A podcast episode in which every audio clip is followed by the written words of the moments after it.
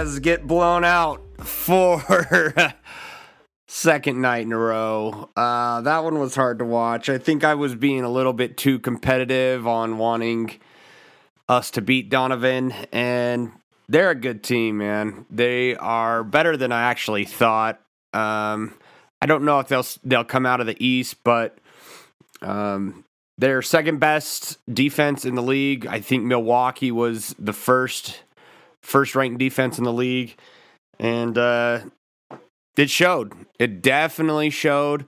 Uh, we, I think we have a great offense. I think we're ranked number four, but when people turn it up on us and really try and lock us down and get into us, um, we struggle, and that's a lot what playoff basketball is going to be like. So, um, I don't know. This team, th- these games, I think, are good for this team to realize, oh shoot, like we we have another aspect of the game to to learn, and we need to learn how to become tough and mentally tough, especially when people are in you. I mean, that's that's a lot of mental toughness as well, not letting it affect you.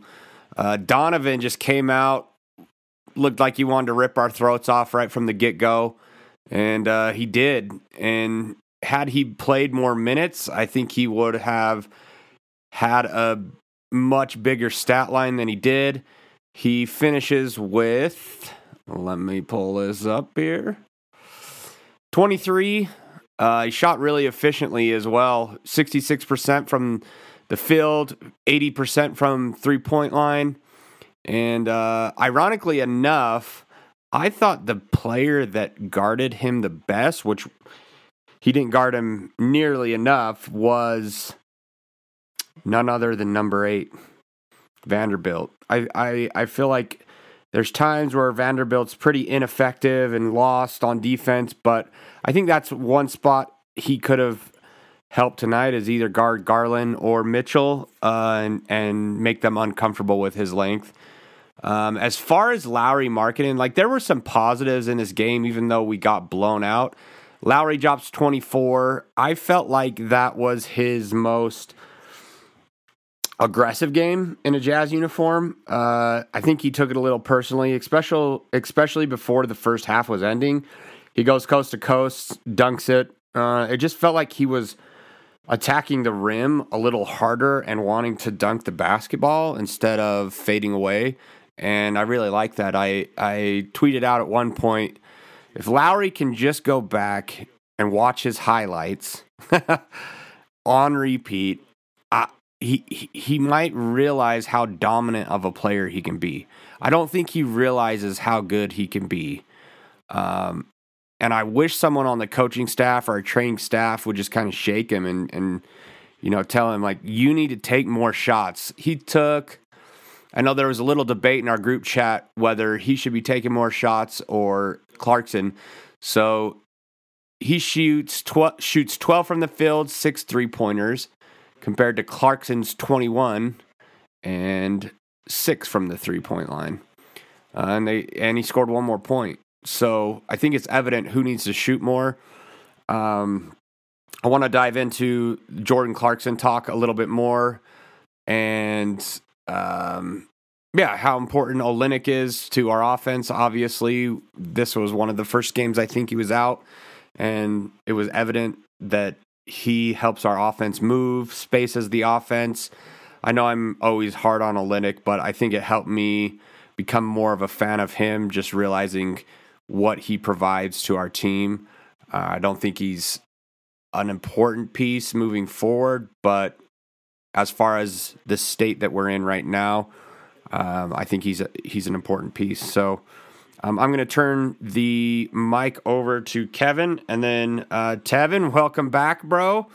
If you want to go ahead and uh, request to speak, either one of you, uh, go ahead. So, Kevin, mic's all yours, bro.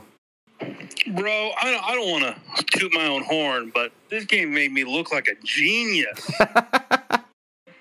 I've been telling, like we, we talked about this last week.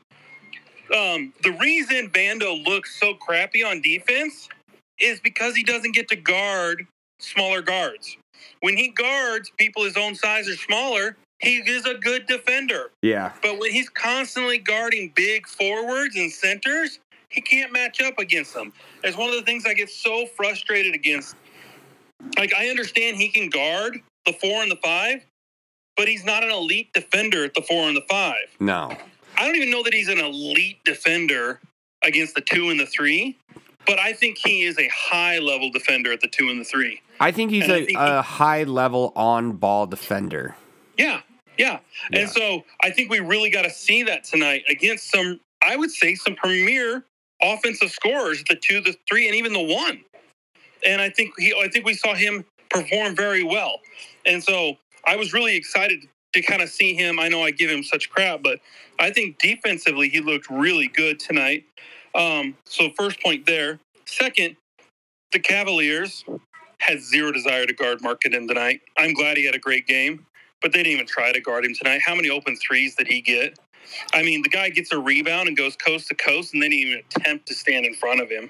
Yeah, Like- that might have been part of their plan too. Uh, you know, because he hasn't performed. 20 since the first quarter, you don't really have to play. Yeah, defense. but I mean that might have been the game plan from the start. Let Lauri get his by the fourth quarter. He'll wear, he'll he will wear out because he's done it in other games, and that might have been part of the scouting report. Just hey, Larry might have a big first half, first three quarters, but uh, And then, even if it is a close game, he's not going to be able to have the energy to pull it out by himself.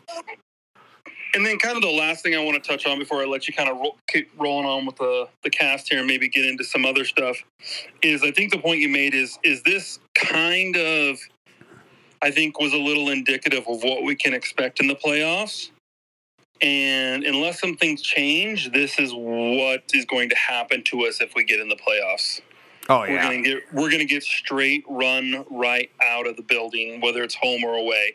And and I know y'all like to give me a hard time about my tanking perspective, but this is kind of why I have this perspective because I, I just don't want to lose by 15 plus four straight games in a row in the first round and have a top 50, have a above a 15 round pick like I just I just don't want that to happen because I, I feel like that we don't move forward. I'm not move forward, but I, I just don't. I feel like it's a waste of a season if that happens. So that's where I'm really hoping that we we move some pieces and we do something because I think when teams actually bring their A game like Cleveland did tonight, I think this happens more often than not.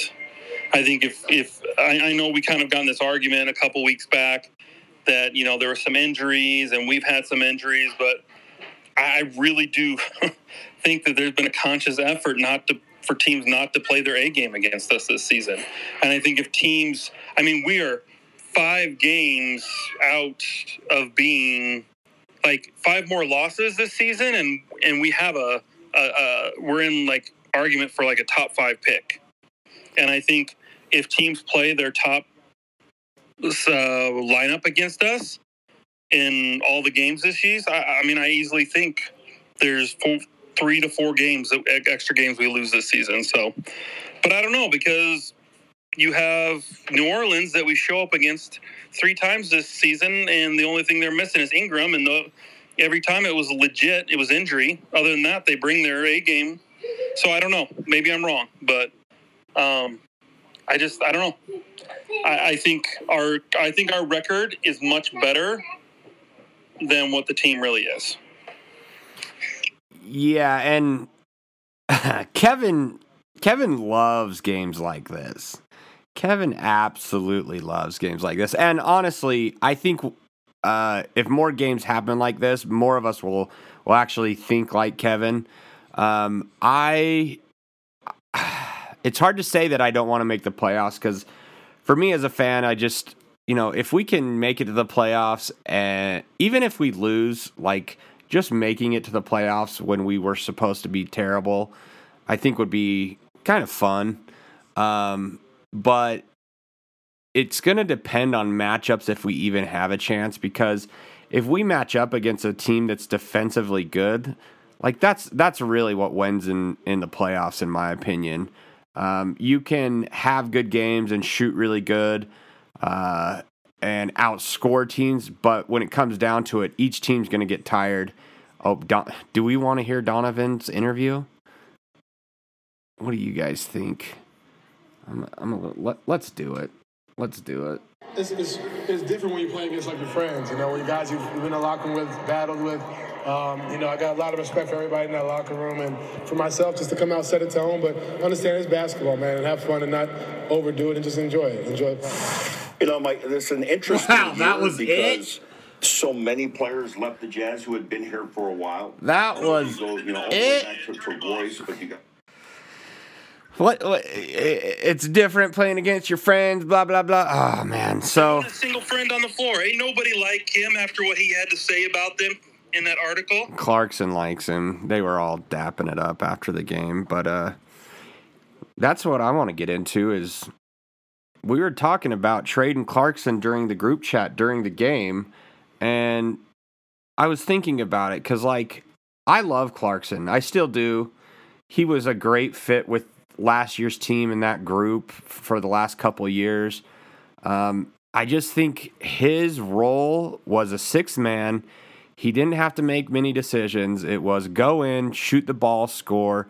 And with this team, he he's in charge of making a lot more decisions, and he's not very good at making good decisions. Uh, first half, he came down. You know, it's like okay, we got to stop. Maybe we can get some momentum, and just chucks it up. And it's like, man, why, why not run a play and try and get Lauri a touch? Because Lauri makes good decisions. If he's double teamed or not going to get a good shot, he usually passes it to the open guy. And um, yeah, I'm starting to think. I I like Clarkson and would like him to get on a team that he can flourish like he did with last year's team and be that guy again because he has had a streaky career. I think he's had his best career moments here in Utah. Oh, coach is on. This is way more important. Here we go. shot the ball unbelievably well from all three levels of the court. Um, they played with, with great tempo. They bothered us with their physicality in the first half, which is what got us behind the eight ball tonight. Um, I think our team approached the second half the right way. The game is tough when you don't make open shots, which I think tonight, when we did generate good looks, we didn't make any of them you know, I thought for the most part we continued to compete with 15 offensive rebounds and forced 22 turnovers. We just never seemed to catch any type of a rhythm on the offensive end. And the times that we did make runs, uh, Cleveland answered and they played great. That's a very good team that we just played. And it's a great opportunity for our team to continue to learn um, when we do play teams that are bigger and more physical than we are, ways that we need to adapt to the game. So the good news is these games only count as one. And like I said to you guys after our last game, it's never as bad as it feels. And it's our job to strip away the emotion, try to learn from this game because we play again tomorrow. What have you learned just having to face the top two defenses league? Yeah, I, I really don't get into much the fact that they're the top two defenses. I think it's how they play defense. They're just big and physical, and I don't think that we've had the necessary um, approach to the little things offensively. Things as simple as fighting for your space when you want to get a catch, um, sprinting to screen, bending your knees when you go to set a screen so that you can actually make contact and get your teammates open. Teams that are big and physical like this, they expose that when you don't do it. We can't just use all speed against them. You have to buckle down and be physical on the offensive end. I think when physicality is talked about generally in a basketball game, people think of rebounding and defense and those moments, but you have to be very physical in the NBA on the offensive end when you play defenses like the Cleveland Cavaliers. So um, I thought in the first half, we did not do that consistently enough.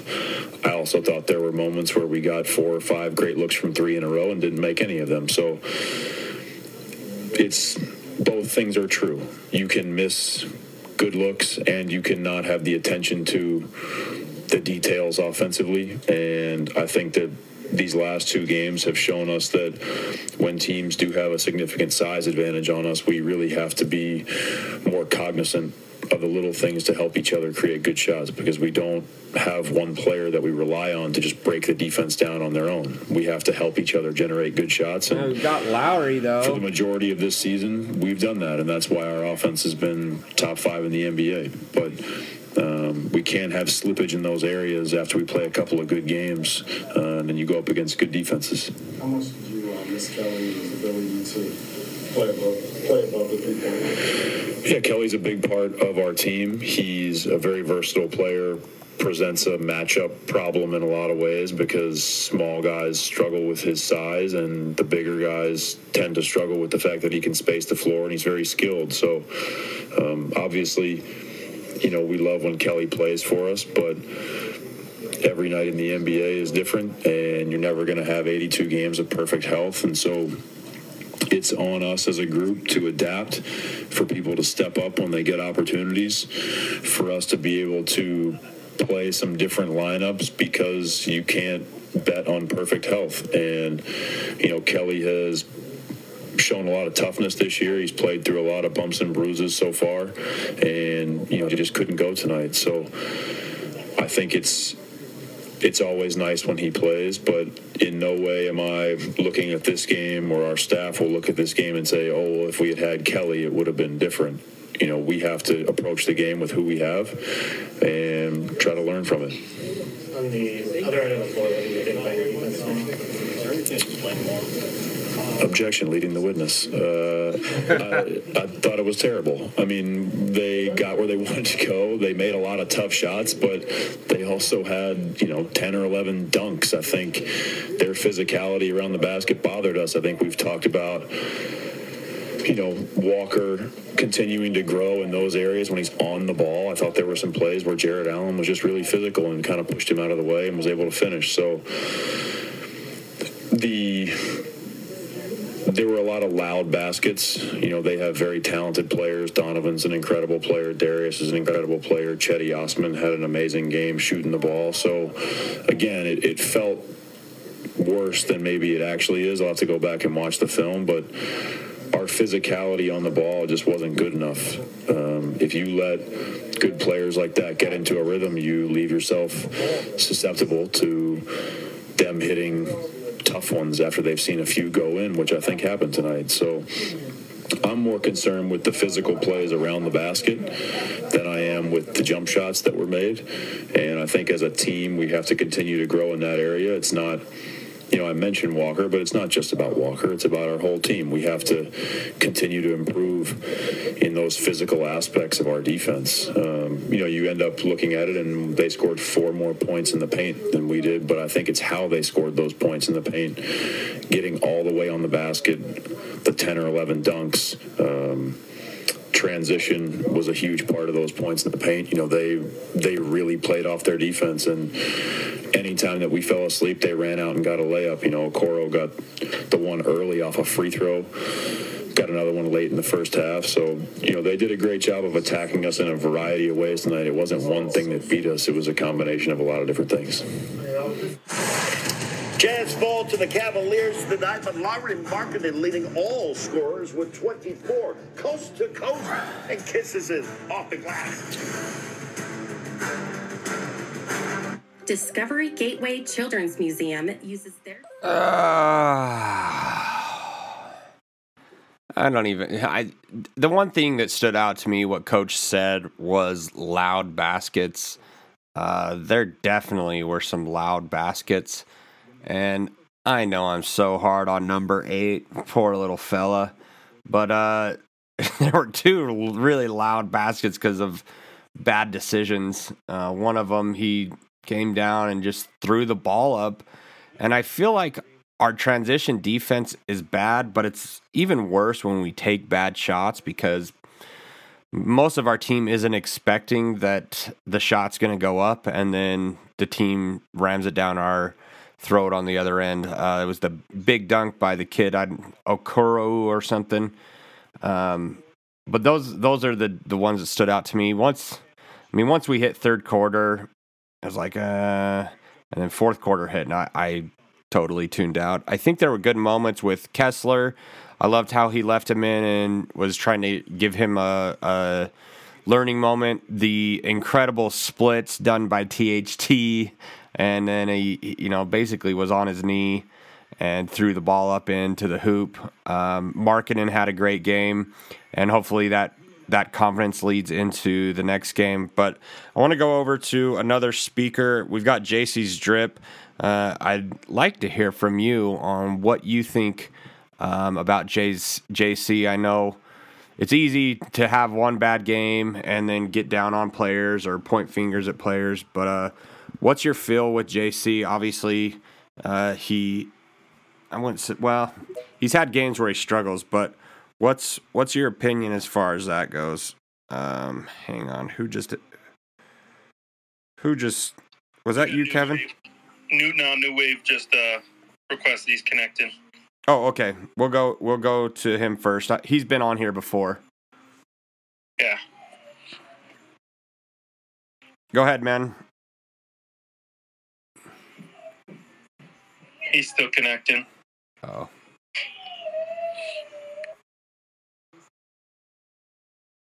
You know, JC Drip just dropped. Maybe he was having a hard time requesting.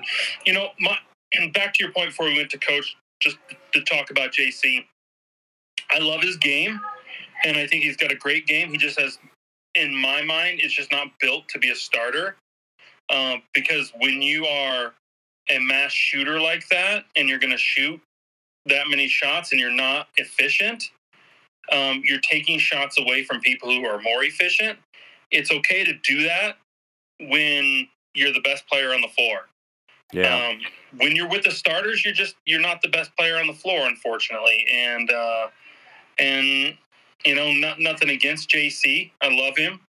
Um, he uh, you can't just you know after being this guy for what this is what his ninth year in the league, I think maybe ninth. yeah. You can't Something be like that, that. guy for for nine years and then just ask him to switch in one season. You know, maybe if we do this for a couple of years, he could be a facilitator, a passer, and could really do this. But I think uh, it's going to take time to get there. Um, he can't just magically start seeing the floor a different way than he has for the first nine years of the league. So, I mean, I, I'd really like to see him. I'd really like to see him get to the bench and and maybe see Beasley get some minutes and um and see Beasley just jack up some good threes. But I don't know. Beasley was looking dumb tonight too, so I don't know if I want to see that either. Yeah, it was at one point I'm like, well, you know, just put in all our three point shooters and see if we can make some type of comeback. Um, but that's that's the problem with this team is we love the three point uh the three point line. And it it's great when we're hitting them um obviously when we're not it just seems like we struggle to try to do something else. Like it, it and that's what I said last last podcast is if Beasley wants to become the true all-star that he says he wants to, he's got to learn to drive and score in other positions. And that's really what Donovan's become so good at. Um, and Donovan, man, he's a great player. He just is. And he was here. I think he's playing way above um, what he was here as far as well, as far as everything. Let's just be honest. He's playing. yeah, Playing again. he's playing, he's having fun. Uh, you know, he's got a new girlfriend, he's in a new city. It- you know, everything is awesome wh- when it's new. It's like moving into a new house, right? It's not. Well, but it's not even that. It's it's he now has all the knowledge and experience that he's gained from the last three years, and he's playing at the energy level he did his rookie and sophomore year. You know, if he if he'd have played last year with the energy that he had his rookie sophomore year, we'd have seen the same thing. Yeah. yes. I, well, I was making the analogy. It's like moving into a new house, right? Like everything seems way better in a new house because it's newer, it's bigger, it has things that you didn't want. But as you live in the house, you start realizing things that you wish you still had, um, maybe a different neighborhood. And I think that Donovan will come to that realization of how good it was here in Utah. Really, I don't think fans treated him that bad. I don't think fans treated him that bad. I think what happened is he got on social media and there's, you know, certain fans that just say whatever the hell they want on social media and Twitter and whatever. And so I think I think that was weighing on him. You know, he, he's he's a kid. Like he he's he really is a kid. He's a 25 year old kid uh, making lots of money, has a shoe deal, uh, basically has the the world in the palm of his hand, and it was weighing on him. And so I think it was good for both of us. Uh, I don't really condone the remarks that he's been having. I think he's taken he he's saying it in a way that is like socially acceptable, but also jazz fans are reading between the lines and seeing that it's kind of kind of taking jabs at Utah. I also think part of it is he's bitter towards Danny Ainge. I think there may have been part of him that wanted to stay here, and from my understanding, there was a falling out between him and Danny Ainge, um, maybe in the off season. And so when Danny Ainge came out with the remarks, you know, this team just didn't trust each other. Uh, that that could have hurt Donovan think, too, right? I don't think it was Danny. I think it's Justin. I think that there was an agreement in place that he was going to get to go to New York, and um, Danny nixed it. Yeah, and he didn't get to go to New York, and I think that that's where the feeling hurt because when when he was on Sports Center and he was getting interviewed by um, what's her name, um, she asked him, you know, how close was you know what? He's like, well, there's things behind the scenes that I can't tell you about it, but you know, it was really close. Like, yeah, I can tell you, it was really close. Like, I think he thought he was going to New York for sure. Was and he he didn't get to go to New York like he wanted to. So, um, you know, like any spoiled child, he uh, he got his feeling hurt. But you know, I'm going to stop you there because um, I, we did finally get connected to New Wave, and I'm going to give him a second to to get um, his thoughts out there. So go ahead and come off mute and, and give us your thoughts. Yeah, so I think with the whole Donovan thing, I don't know if it's as much as like him being a spoiled child or anything of the sort. I think he is a young man and he really wants to make a change and I applaud him for that. That's a fantastic, you know, fantastic standpoint. He has a huge platform. He wants to make a change, and that's really awesome. I think what ruined Utah for him was that whole thing with he wanted to talk to our like like our Senate representatives and our House representatives about certain things that he like his viewpoints when we have an extremely conservative and Mike Lee and all that, and like our local government, like our governor's conservative, our like all of them are conservative. Which I don't want to get into whole politics talk, but I I think that's a lot of what ruined it because they kind of said no, put him in his place, and then kind of went. Did that kind of ruin that? We did have a few racial nonsense with fans, with like the Russell Westbrook thing and everything else while he was here. I don't think it's fans as a whole. I think he just kind of broke it down into certain. He kind of left it open and vague, and that kind of seems like it only happens in Utah, and it doesn't only happen in Utah.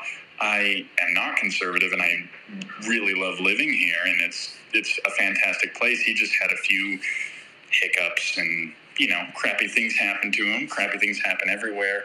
And I think the media kind of just took this and ran with it and kind of made made it a whole thing. you know, because he's like we're we're playing him again for the first time, and I don't know. It like they this was like a weird like oh we're gonna interview him right before he plays Utah again, which makes sense. But like it's also like everyone knows that Utah is a like a red state, our politician, a lot, most of our politicians are conservative, and you know, it's just not something that, in my opinion, it's not something that doesn't happen almost everywhere else. Yeah, from what from what I was reading um, on Twitter, um, that article was actually written several weeks ago, and it was held to run just before the game. Oh, So wow. They probably I got a juicy, a juicy answer and like, let's wait right Well, before to, and- to and- get more clicks. and please, please take That's that what with they grain- do. That's what they do. yeah. please take that with a grain of salt. I can't verify my sources. It was just something I read on Twitter.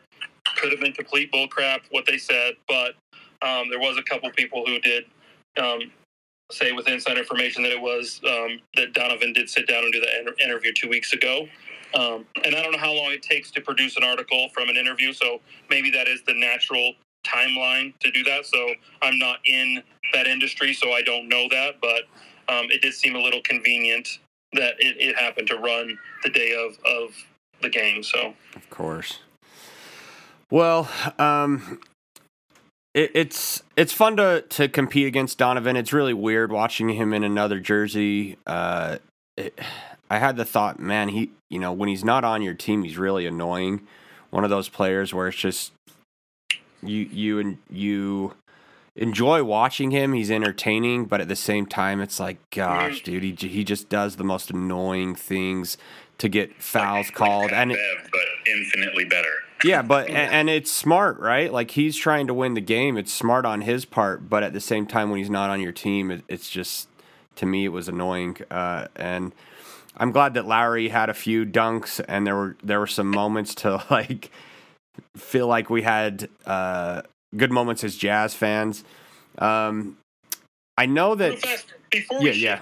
gears too far, I know that you've got some listeners all over the U.S. and I know you've got some international listeners, and I just want to make really clear that Jonathan was really good for the Utah community and that he did do a lot of outreaching and stuff like that. And I do have some personal friends that um, actually have had some really awesome experiences with Donovan, where Donovan has helped um, their kids who um, are not as fortunate as, as some of the um, you know other kids in the community where he's he's donated um, sports equipment um, to to their community and stuff like that. So I, I don't want to on this podcast to paint a picture that Donovan doesn't um, give to the community or appreciate um, Utah and whatnot because when he was there, he was very kind, he was very giving, uh, he was out in the community, he was helping, he was supporting.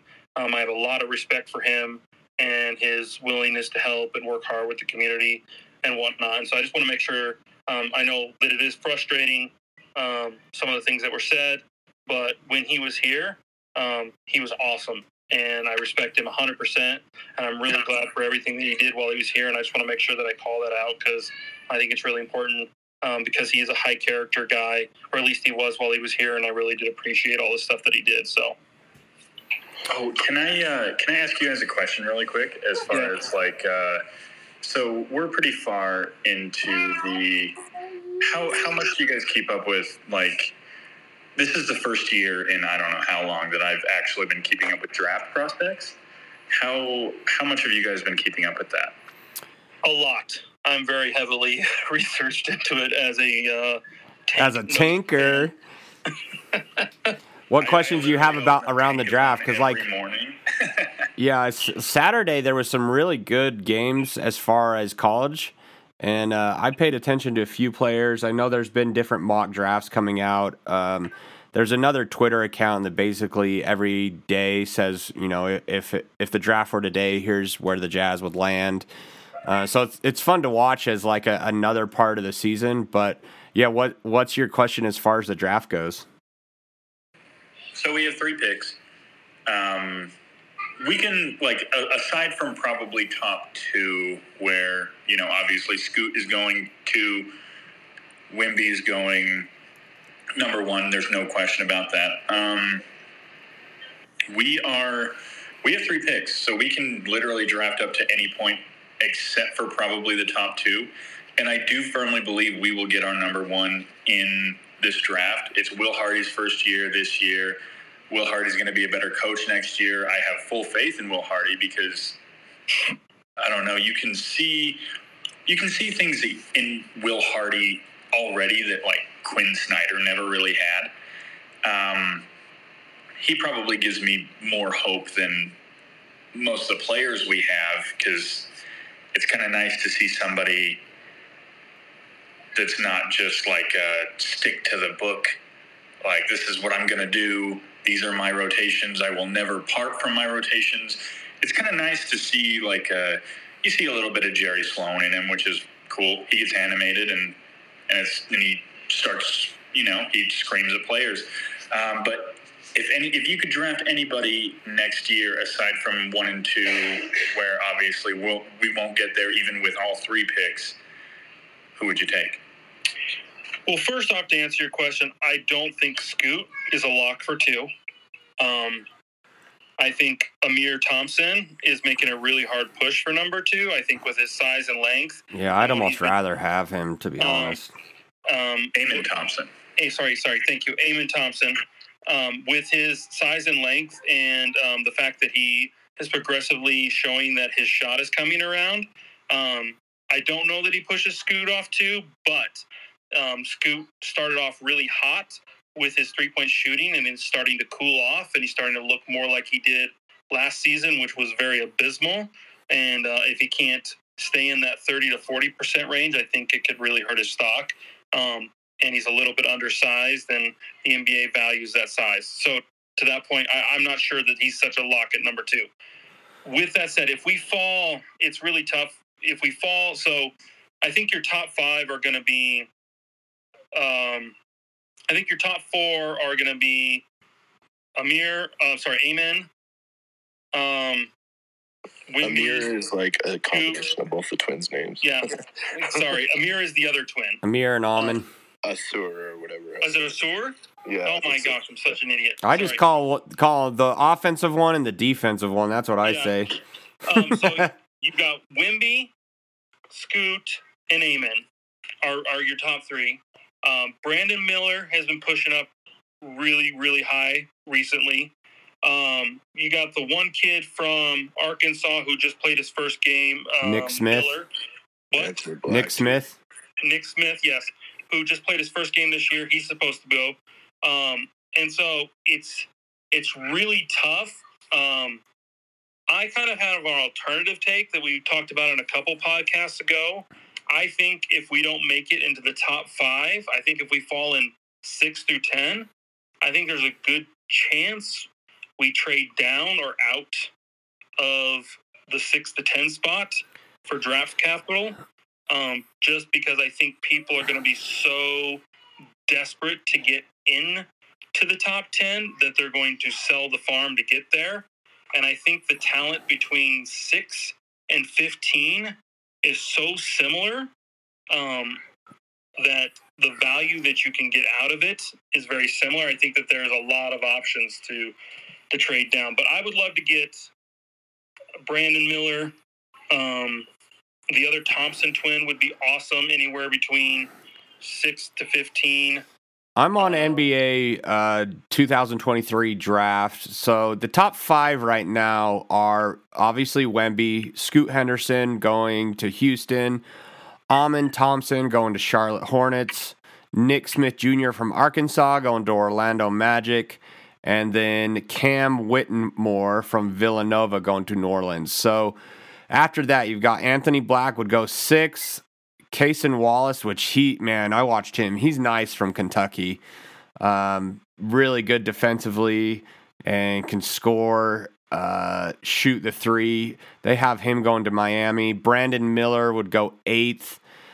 So I, I man, Dariq Whitehead at Duke would go nine. J- they also have us taking two centers in that draft, if I'm not mistaken. No, that was another one that I saw. So let me go to the three draft picks. I'm going to start at the lowest one here. The the 27th pick they have pr- us projected to take Jalen Wilson from Kansas. It says one of college basketball's top scorers, 24 and a half points a game. Wilson has been aggressive attacking transition defenses, closeouts, and ball screens. At six eight, he's an excellent. He's excellent at finishing in the lane. So if the signs of shooting improvement continue in conference play, Wilson should have a first round case. I So think he reminds me of DJ Will. Do you remember? Do you guys remember DJ Wilson? He got taken by the Bucks like a few years back. No, I don't remember him. he, play, he played for Michigan. He was like a stocky wing Yep, I know who you're talking about. who scored like he he played really well collegiately, but once he got to the NBA, it was just kind of, I don't know. He, he had a hard time finding minutes.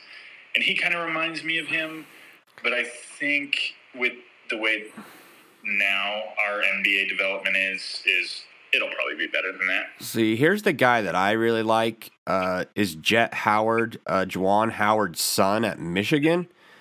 And in this one, they have him going 18th. Um, but I've seen a few where he goes a little bit earlier and the Jazz pick him. It says Howard has immediately caught scouts' attention with his shot making and scoring insti- instincts for 6'8 wing. Though not the most creative scorer, he's produced with Michigan's offense, making jumpers and good decisions in terms of when to attack or move the ball. And he's just a big body. His dad used to play in the NBA. His dad's coaching him at Michigan. I just think mentally he is going to be one that is uh, really NBA ready. Um, the next one it has, and see, this is this is the one I'm struggling with because I haven't really watched him that much. It says this would be via the Sixers. Uh, Kel'el Ware from Oregon, and he's a center. like Kel'el Ware. Yeah, that I'm with you, man. We've had people on here though that have really been high on him for some reason, and I, and I haven't watched him enough. Here's why I don't like Kel'el Ware. To me, he's a less offensively polished version of Kessler. He brings to me, he brings the same thing Kessler brings, but he doesn't have the same offensive polish that Kessler does. Yeah, and see the the reason I see us drafting a center is because we really don't have a backup center. Like Olynyk is not a center, Vanderbilt's not a center, Rudy Gay's not a center, Markkanen real Markkanen's not a center. He he's a power forward or a, a, a small forward in my mind. So that would be the one thing I could see us doing, but honestly, oh, if, if we're going to take a center, I'd rather do it with one of our later picks, not one of the higher picks. Also in the lottery, we're not going to take a backup center in the lottery. No, and, and and honestly, why do we need a backup center for next year? I mean, I know that not everybody's high on Donk, but he can play backup center while we're still bad. Like, we donk. need- we don't need to invest in, like you said, a lottery backup center for at least another year or so because we can develop Kessler to be a starting center and then sign a backup. I mean, freaking Whitehead's still out there unsigned, or wh- whoever we had last, Whiteside. Whiteside. Oh yeah. Oh, don't bring Whiteside back. But I'm saying if we need a backup center, like Go find Fasenko and sign him. An emotional head case, dude. I know, I mean, but there's there's always guys out there. Like, look what freaking um, um, Magic got Bol Bol for practically nothing, and look what he's Dude, doing. oh my gosh, how did he go unnoticed? We also have Kelly Olynyk, who is like, you know, I'm not going to sit here and say he's a starting NBA center. He's he goes off every now and then, but like, Yeah, and I've actually made the case for him to be with the second unit. I think he would do really, really well with the second unit. Um, after watching tonight's game, you kind of see how important he is uh, with running our offense and really setting the the pick and roll. Uh, you know, they get him the ball up top, and then he's able to make the decision whether to hand it off or or roll, and that's kind of what I got. Our offense is ran through Kelly Olynyk by really giving him the first pass and then letting him make a decision. I know Um, that I kind of got sidetracked, but but back to your original question, New Wave. If we fall in that six to ten and we take the draft pick, dreams come true. If I can get Brandon Miller or Anthony Black, I'm happy. Like I don't, I don't even care who else we draft in the draft. Those are the two that if they're there six to ten and I can get one of those two, my preference would be Black and then Miller. But I would love to pick up Anthony Black and so he's kind of in that six to ten range. I would, I, I think he would be a steal in six to ten. in I thi- think it would be on steal. this draft, they've got Brandon Miller going eight, and then Anthony Black. Where is he? Is he before that? I've seen him mock to us. Oh yeah, sixth. So they've got Anthony Black six. I really like Anthony Black. It depends on the draft you're looking at because I'm looking at um, a, a draft right now that has Black going 11 and Miller going fifth. So it, it depends on who you Yeah. look at. Like they, they vary back and forth. I think Tankathon put he has Brand like they have Brandon Miller going as high as fourth. I've seen.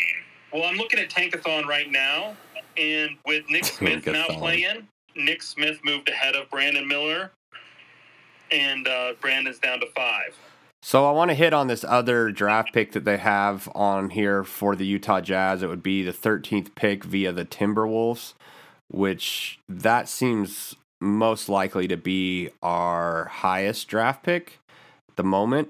Um, they have us drafting Keyonte George from Baylor. He's a freshman. Uh, says with high uses and tough schedule early, George ha- has had mixed performances, though the pros still outweigh the lows.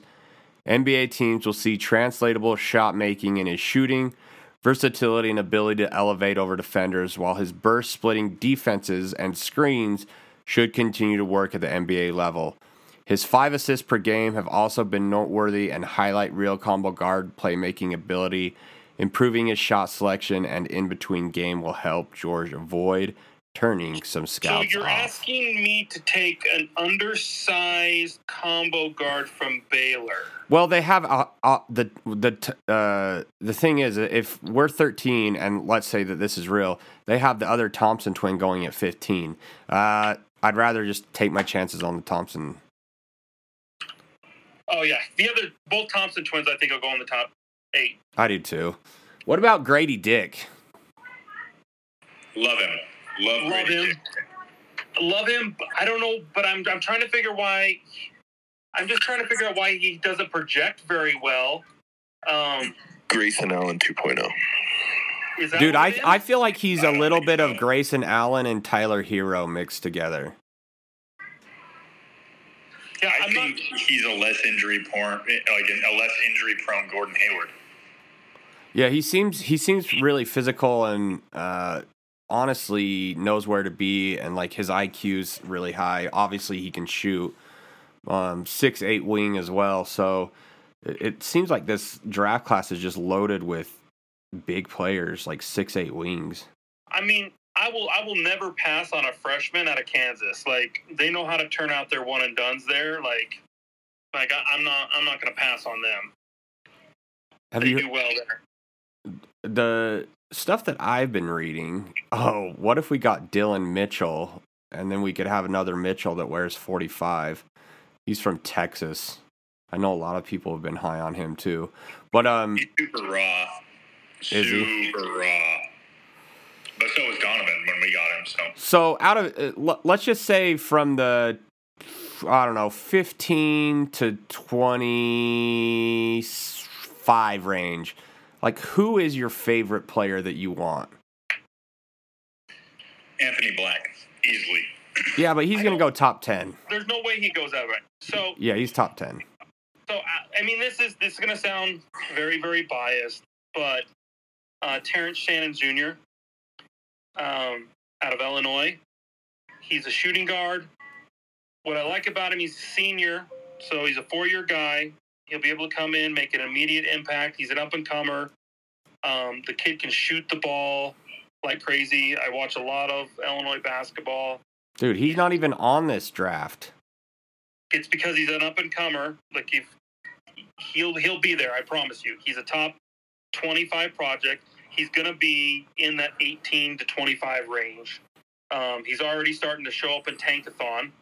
Um, but Oh, here I he is. He's got Wait, it's not Coleman Hawkins. Is that who you said? no, Terrence Shannon Jr. So what? So Coleman Hawkins is on Illinois as well, power forward center. You think that Yeah. Terrence Jr. is going to go ahead of him? I, I do.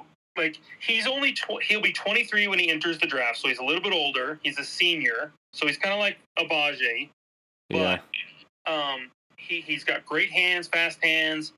He um, he can shoot the ball, and and I think if you're going to be drafting a bunch of rookies, I think you have to get one that's got a little bit more experience. I don't think you want three freshmen or or, or three freshmen or t- two freshmen and a sophomore. I think if you, if you're taking three, Kevin, this I dude's think- not even in the top 60 on this draft that I'm looking at. Have I'm you guys telling seen you- that uh, I'm that telling you, come from draft Purdue night, putting he up will be in the stupid top numbers? 25. Go ahead. I'm sorry, I didn't mean to talk over you. Go ahead. Oh no, I was just gonna say, have you seen that center for Purdue putting up stupid numbers? Oh yeah, the big white kid that he would. like dude, is Edey he, or whatever. he's a senior, isn't he? He is think so. massive. He's massive and he's putting up like consistently like 25 and 10. Well, they're ranked number one in the nation right now, Purdue. I, I would take him, uh, especially if it's a back. Like, imagine him. You could have, uh, you could have him and Kessler on the floor and bring back like a David Robinson and uh, Tim Duncan type duo. Oh, that'd be awesome. Bring back old school basketball. I don't know if that works with. We tried that with Derrick Favors and Rudy Gobert, and I don't know if that works in the modern NBA. Yeah, but if you've got two offen- two guys that can offensively, you know, score, can can this? uh, Well, I don't know. I think that kid can shoot from like the free th- free throw line, right? Like 15 feet out. Yeah, look up like look up like actual game tape on on him. What's his name again? It's like something Edey. He plays for Edey Purdue. yeah, he plays for Purdue. I know because I remember Edey. watching him last year in March Zach Edey. Madness. What what's his name? Zach, Zach Edey. Edey. Oh, let's go, Zach Edey. I would love to take him like at the back end of like the first round. Man, he's a monster, and he's built like he's built like freight train. How big is he? he seven four? Seven four? Let's go, Zach Edey. Is he? He's he's not even projected in the top sixty though. No, he's not. Does he he got why handled he's like Wemby? consistently putting up like oh absolutely not, but he's Who consistently played? putting up like twenty three and ten. But who who has Purdue played so far this year? They played anybody of consequence? Who cares? He's seven four. Oh, they beat Duke and Gonzaga. Wow. I mean, they're ranked number one in the nation. You got to beat somebody to do that. So he put twenty. Oh, put sorry 20 guys. He put twenty three up against Gonzaga and twenty one up against Duke. He had a double double against Duke. Wow. Dukey boys.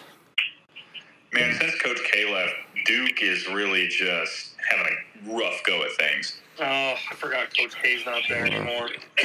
I've heard that Coach Calipari's on the chopping block. In Kentucky, Yeah. yeah. Now that's and well, I mean, I don't know if he's on the chopping block, but with the rumors of them getting rid of the one and done and him, you know, building his whole entire program around that, there's a lot of people whispers that he may just leave because that's his whole entire program is built around One the and done. success of a one and done, and he may not want to continue. Well, yeah, because next year it's going to be gone. Yeah, and it's already starting to struggle with the G League. Like he's lost a lot of recruits to the G League, a lot. Oh man, I'm watching this Zach Edey, and I like. Ignite is like Ignite's doing work. I'm not gonna lie. Ig- Like the G League Ignite, they are doing work as far as like uh, as far as prospects go because they are like, come over here, we'll pay you. You'll get, you'll be drafted super high. Well, and, and and Scoot was a Kentucky commit at like 14 or 15, like when he was super young. Like he was supposed to go to Kentucky until the G League became a thing. Have you guys seen much of Leonard Miller that plays for them? Who's projected towards the like? I think he's projected towards the end of the first round. See, would you rather take a college kid or someone from the G League? Because uh, the trend lately in these last few drafts are G League players, and um, maybe they're playing against higher um, competition. You're playing against NBA talent. Yeah, yeah. So their game translates a little better because you've got a lot of ex NBA players or or guys on the fringe. Butler's there, Saben Lee's there now. Um, so you know, what do you think that the the draft strategy? I mean, it's got to be it's got to be trending towards taking G League guys. It, it's definitely transitioning. I still feel pretty. I still feel pretty confident taking. I still think the competition in college is um, stronger right now than the G League. But in another three or four years, I don't think that'll be the case. Why? Because I, I don't think I don't think Ausar Thompson is averaging four steals a game in college. Do you think uh, Do you think March Madness is going to continue to be as like exciting as it has been with the rise of like the G League and all these other leagues. Yeah, I, I think that will never, in, in my opinion, I think that will never go away. Just because it's a tournament, it's it's the the format of the the tournament that makes it so exciting. Maybe you're not going to have the the best players, but you're still going to have players laying it all out on the line. And I actually think it'll be more exciting because I think you're going to see more upsets because I don't think you're going to see these super top heavy teams that are just stacked full of talent. yeah, but that's why the that's why the the tournament's so great is because you do have these top heavy teams and they get beat. But you're gonna. But the thing about it is, is like you're gonna see number one seeds going down in the first and second round now. And it's gonna be Beautiful, baby. I, I I don't think that personally. I don't think it'll ever go away. I don't even watch a ton of college basketball throughout the year, but once March Madness goes on, that's like Christmas. I take I take those first four days off of work and just get a, get two or three screens going. Cook me up some ribs. Oh, it's a party. especially when they have the tournament in Salt Lake. I go, I buy the two day pass and go hang out down at the Vivint Arena for two days. And yeah, and plus there's so many people that bet on those games. Like that's p- And another reason. Like I live like ten minutes from from Viv. It's the it's just great. When even summer league, there Yeah. is fantastic. So can we come park at your place when we come to games? Is what you're saying? Go for it. Do you have more than one parking spot? I don't, but there's plenty of street parking. Are you up uh, in the boulevard or? As long as you don't park around here during like like when the U is playing. Good lord. Yeah. No, honestly, I I just went to the uh, New Orleans Pelicans game in overtime, and that South gar- uh, I don't know if I want to say this. The South Garage, I didn't even have to pay; they just let me out, so it's right Oh, across. right. Oh, I uh, so I work at the uh, I'm a, I'm a butcher for like the like the Whole Foods in Trolley Square. I hmm actually had a conversation with. I've been waiting to talk to other jazz fans about this because Here we are, baby. um, I had a conversation with Johnny Juzang. Oh, He really? came, he came in and I actually had a conversation with him and asked him how he liked it here, and he was he was he was the coolest guy of all time, and was just like, man, I love it here. It's beautiful. Like he was he had nothing but good things to say about Utah, and he was like, I love it here. I'm from California, so experiencing winter is fantastic. And he he was just like like he's like when I go home to LA, it's weird because it's like I can't sleep. It's like noisy and awful. And, and here it's like I sleep like a baby because everything is just crickets. That that excites me so much to hear you say that. I would have lost my crap to have a conversation with him, um, because I, I'm a big drafty guy, and when he went undrafted, I I was floored. Like he was my number one undrafted guy from this past draft. Like I I just couldn't believe nobody picked him up, and when the Jazz got him, I I told him I was so happy that the Jazz picked him up because he's one of my favorite college players, and he was just he was just the most humble guy I've ever I've ever met. Is I he don't- is he going to be a piece moving forward? Can he develop into a piece? I think so. you saw my list. You saw where I ranked him on my future Jazz picks, and you all made fun of me. But Yeah, but he hasn't played a minute. but he was you a guys, first round talent that year that he went crazy in March Madness. yeah, I mean, if you I guys remember him. watch, If you watch ULC, U, U, UCLA play, you know this boy has talent. Yeah, but so did Jared Butler and so did Trey Burke, and they no, were. no, no, no, no. But he's got the size to go with the talent. So does he? Will he play significant minutes this year, or is it going to be next year? Next It'll year, probably be next year. All right, Um, then let's move on from Johnny. so I I, I want to try something out, guys. I have a highlight reel of Zach Edey uh, playing Villanova. Is does anyone have access to YouTube? Because we are streaming live on YouTube, and I'm going to play this on there right now so we can talk about it. when I did can you guarantee you I've already watched it. I'm sure you have, but when I- did you start streaming? I went up on your. bro, I've been Channel. streaming this whole time. It's not showing on YouTube. No, don't say that to me. I'm on your channel right now, and there's it's. I don't see a link to anything live right now. It says, "Oh my gosh, It says I- notify me. I Is it just haven't been the same Jazz streaming this whole time." Here we go. The stream's starting now. well, dang it. Is it, is it just the same name, Jazz Basketball Podcast? Jazzketball. I like. Oh, Jazzketball. Yeah, so uh, I should be streaming now, dude. You know what the funny thing is? Is I even created another scene. Watch, I created another scene to move back and forth. This whole time, I've been clicking back and forth between scenes to keep people entertained on YouTube, and no one has been watching. I because I went to go to the channel because I wanted to see if you removed the delay this time. oh, it is recording the video though, so at least I can upload the video to YouTube. Dang it, dude, that sucks. So, is it working now? Yeah, let me mute myself so I can see if there's a delay in the voice. Yeah, and and leave. Uh, you know what else is funny? I've been chatting with no one as well, just saying hi everyone. Feel free to leave a comment.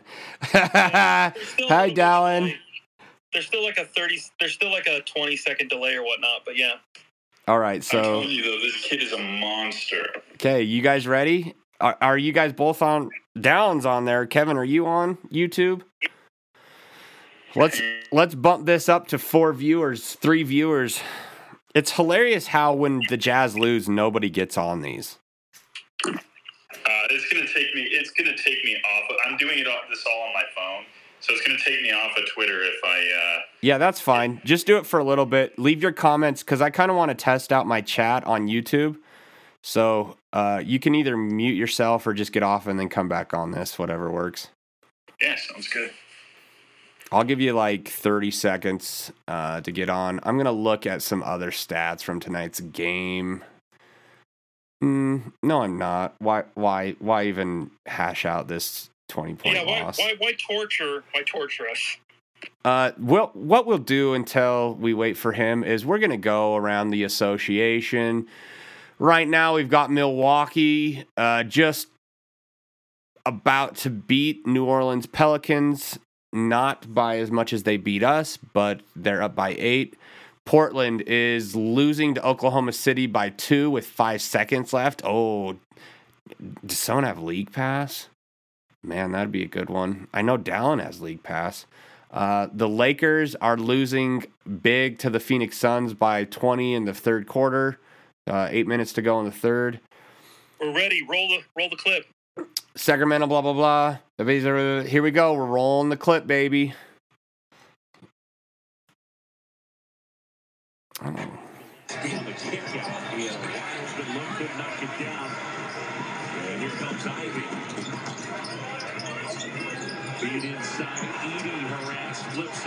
Okay. I mean, he's huge. I don't know if that's just gonna try. Uh, left hand? Is he left-handed? gets up. What's up, Alex?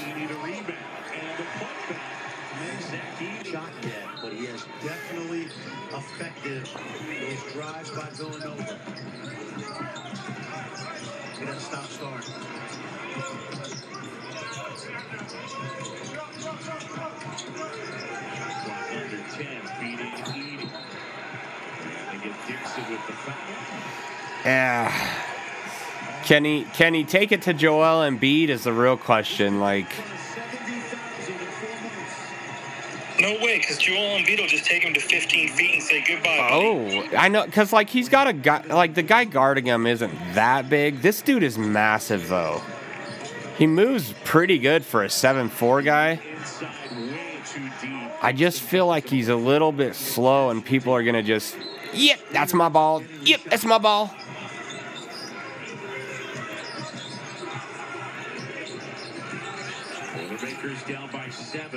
Edey on Slater off the glass. He's got a good little left hand jump shot. If he could get like a hook shot, unstoppable hook shot.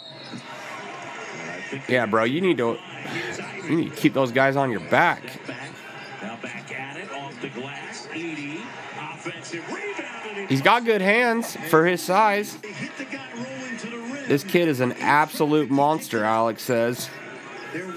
They're wearing Purdue out on the screen to screen. Alex, if the, is there a better highlight video that we can watch? Leave it in the chat, and I'll play that one next. This one is a year old, so might not be the most recent. They've got to switch. Yeah, they get the foul that time. Man, I'm starting to get heartburn.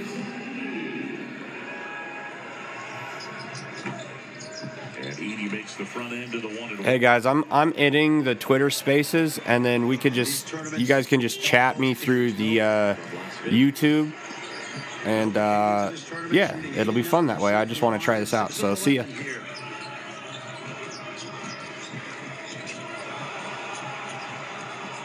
Stefanovic finds Edey who throws it down.